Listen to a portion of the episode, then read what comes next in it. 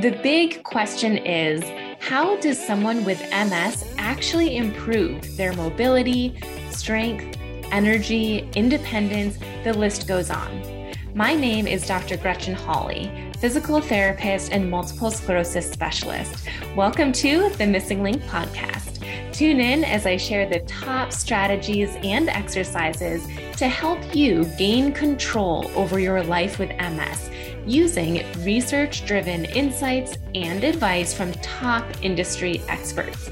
Whether you're newly diagnosed or have had MS for over 30 years, whether you have relapsing MS or progressive MS, this podcast is for you. You're sure to feel empowered and inspired after each episode. Ready? Let's dive in. Hi, everyone. Thank you so much for tuning in today. I have a topic that I want to talk to you about, and it's really important to me because it's something that I am personally going through right now. And I feel like a lot of you guys might be going through it too. It has everything to do with goal setting and staying consistent and the pressure of that. So, if you are someone who is working towards a specific goal or maybe multiple goals, and you might be feeling discouraged because you haven't stayed consistent, then really turn the volume up on this. You're going to want to hear these thoughts that I have. And just so you know, these thoughts have come from different sources of personal development that I've been doing lately. One of them is actually a workout. I've been doing a workout program where the personal trainer has actually been talking about self care and self love. And she said something the other day that just made my jaw drop open. And it made me think, like, oh my gosh, this is for me. This is something that can help me stay consistent towards my goals. And then the other thing was actually a social media post that my twin sister sent to me.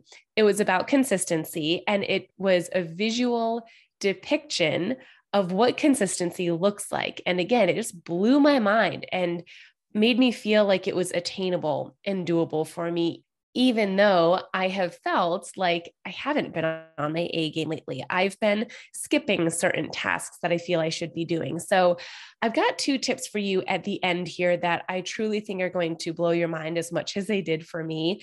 But I want to give a little bit of background first. So, let's just dive into that. First and foremost, there's so many different types of goals that we can be working towards at any one time. For myself, I am constantly working on the goal of drinking more water throughout the day. I also have a lot of life, personal life goals, like doing the laundry, and more specifically, not taking two weeks to fold it and put it away. So, do my laundry a little bit quicker, making homemade meals, exercising consistently, or it might be a professional goal. I might try to produce a certain amount of content each week for my YouTube channel or my Instagram and Facebook pages or my podcast. And all of these goals require certain tasks. You know, let's take making a homemade meal as an example. It's not just making the meal, it's going grocery shopping or making a list of groceries and ordering it through Instacart or some type of online platform. And then once you get the groceries, you have to put them away. Then, when you're ready to make the meal, you have to get the food out, chop it up, prepare it, fully cook it, and then you get to enjoy the meal. So it's not just a goal and it's one thing that you have to work towards, it's lots of different things. And I know you guys know this. And my current goal that I am prioritizing of course, I still want to drink water, make homemade meals, do my laundry quicker. In addition to those goals, my main goal that I am prioritizing right now is stressing less. I feel like I often actually don't feel stressed, but my body is telling me otherwise. You may have heard this story from me before or not, but when I was in physical therapy school, I got to tell you, I nerded out. I loved PT school. It was just so intriguing. I was interested in almost everything that we were being taught. However, I clearly was stressed. I didn't feel stressed. If anyone were to ask me if I was stressed, even during finals, I would have said no. However, my hair started thinning So my body was telling me to slow down, that I am feeling stressed. And then several years later, I got a new job that I, again, absolutely loved. It was a new opportunity, new growth opportunities as well. I was so excited about it. I loved my work there. I didn't feel stressed, but I was having a lot of GI issues. And I've realized that even if you're not feeling stressed, your body will tell you. And when you have MS, this is no different. If anything, it's just even more exaggerated. You might be feeling more fatigued or more weakness, or maybe even more symptoms. Maybe you feel like you're experiencing a pseudo flare or a pseudo relapse, in which case, clearly our bodies are stressed in some way shape or form. And that was the first thing that was really eye opening to me is realizing we might not feel a certain way but our bodies will tell us. So i'm experiencing things now that are similar to those past experiences where my body is telling me that even though i'm loving what i'm doing i am stressed. So the way that I'm breaking down this specific goal are things like meditating, even if it's just for five minutes, journaling. And as with the other goals that I talked about earlier, it's not just one thing. It's not just, okay, stress less, and that's all you need to do. There's lots of things that we can do to have less stress in our lives. And so I just made a quick list off the top of my head about a week ago, because that's when I realized this is something that I need to prioritize. So the list that I have includes meditating for five minutes each morning, reading a book or coloring. Those are two things that bring a lot of calmness into my life.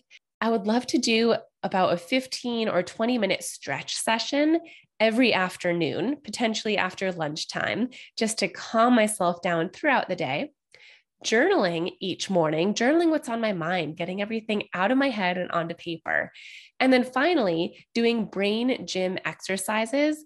I don't know if you guys have heard of the brain gym. This is something that's actually somewhat newer to me, but it fascinated me. And so I brought someone from Brain Gym into the MSing Link, and they were our guest speaker of the month this month. And we learned various exercises and strategies to allow our bodies and our brain to turn off the fight or flight mode.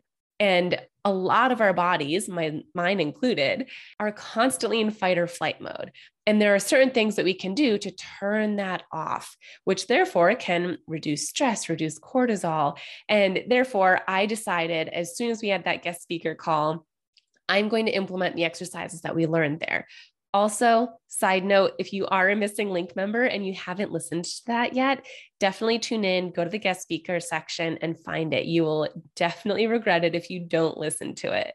And if you're not a MSing Link member, but you want to hear from our expert guest speakers, I'll put a link in the show notes where you can learn more about the program and see if it would be a good fit for you. So, these are the five things that are on my list of things to do that can potentially help me stress less. However, it still feels out of reach. My first thought is I've tried to do these things before and it didn't work. I didn't stay consistent. But that's where the two personal development things I learned recently that I'm going to share with you come into play. So, the first thing was from the personal trainer that I'm working with virtually. And what she said was that it's really important to do less of things, especially if you're trying to implement more self care, that it's important to stress less. It's important to do less. But if you are someone who is a multitasker or an overachiever, which admittedly, I am both of those, if you have that personality type, doing less doesn't feel right we're so used to doing more and going above and beyond that doing less does not come natural to us. And therefore, it's harder to stay consistent at things that we're trying to do less of. So, my personal trainer suggested just changing the narrative. Instead of thinking of stressing less or doing less of something, do more relaxation, do more self care, do more rest. So you can think of it by doing more of the things that will allow you to have less stress. And that was the first thing for me that just blew my mind. I was like, wow, I can do that. I can do more rest. I can do more reading. I can do more coloring. I can do more meditation. I can do more of my brain gym exercises. That to me feels so much more doable than stressing less or doing less work, doing less XYZ. So that was the first thing that really helped me to view things in a different way, where it actually makes me feel like this goal that I have is doable and it is realistic for me by doing more of these certain things. So I hope that that rings true for a lot of you guys and that opens your mind to view things in a different way. The second thing was the social media post that my twin sister sent me. And if I can, I will post it in the show notes of this episode so you can actually see it. I'm a visual learner, so seeing things is the best way that I can learn. And this photo was a picture comparing what we think consistency looks like versus what consistency actually is. And the picture of what we imagine consistency to be and to look like looked like doing all the tasks every day. So, in my example, I would meditate, I would read a book, I would do a 20 minute stretch session, I would journal and do my brain gym exercises every single day that that's what consistency means is doing all the things every single day. However, what consistency actually looks like is doing some things most days. And maybe some days you do all the things. Maybe other days you do just one thing. And then another day you do about half the things. But it's not all the things every day. It can be just one thing every day or two things. It can change. Yesterday could have been different than today, which is different from tomorrow. And seeing that image helped me to remember that it's not all or nothing. You know, people with my personality of overachiever and multitasker, we want to do all the things. And it can be very easy to feel like you're lacking because you're not doing all the things. But this picture for some reason to me was a great reminder that it's not all or nothing. It's not all the things consistently. It's some of the things consistently. And it changes each and every day. And that consistency will lead you towards your goals. I see this all the time with my MSing Link members, where they, of course, want to be really consistent with their exercises. And if they trip themselves up for a while and they're they fell off track and they're not doing their exercises it can feel really hard to come back to them and what I suggest 100% of the time is start with one exercise and just do one round of as many as you can with good quality. And maybe it's only five, and that's great. Or maybe it's 10, and that's great. It doesn't matter what the number is, just choose one exercise. And once you are consistent with that, then maybe add a second or add a third, but it can change each day. So today, maybe you just did one exercise. That's amazing. Tomorrow, maybe it's three. The next day, maybe it's one. And I would encourage all of us, including myself, that on the days that it's less than the days where we do more, don't feel guilty about it. Don't feel bad about it. You are still doing exactly what you should be doing to stay consistent. So, to recap, my main two points here are pick the wording that feels best to you. If you are someone that feels like it's more attainable to reach your goals by doing less of something, by doing less work, focusing on X, Y, and Z less, uh, scrolling your phone less, anything doing it less, then use that to your advantage. However, if you're someone like me with my personality and it feels better to do more of things, then choose that wording. Do more relaxation, do more rest, more meditation. They both will result in the exact same outcome.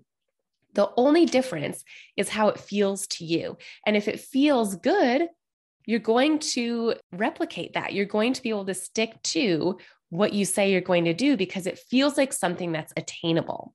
And the second tip is to understand that consistency looks different daily. But regardless, again, it leads to the same goal. You do not need to do all of the things every single day in order to be consistent and reach your goals. It's going to change. You're going to have some days that you do lots, you're going to have other days that you do little, but it doesn't matter. It leads to the same results. I hope you found this helpful and that it resonates with you because I know all of us, MS or not, have a lot of goals in life that we want to work on. And it's important that while we are working on goals, we also feel fulfilled and excited and joy. So hopefully these tips can do those things for you. Thanks so much for tuning in. I'll see you next time. Thank you for listening to today's show. I am so grateful to have you as a listener. If you'd like extra resources, such as a video of one of my seated exercise classes, my favorite core exercises, and the opportunity to ask me your questions, head to MSingLink.com forward slash insider. That link will be shared in the show notes along with links to my social media handles. If you loved this episode and think a friend or family member with MS would benefit from listening, please go ahead and text or email this podcast to them right now. Sharing this podcast will help me educate and empower as many MS warriors as possible. Thanks again for joining, and be sure to tune in next week for another episode of the MSing Link podcast.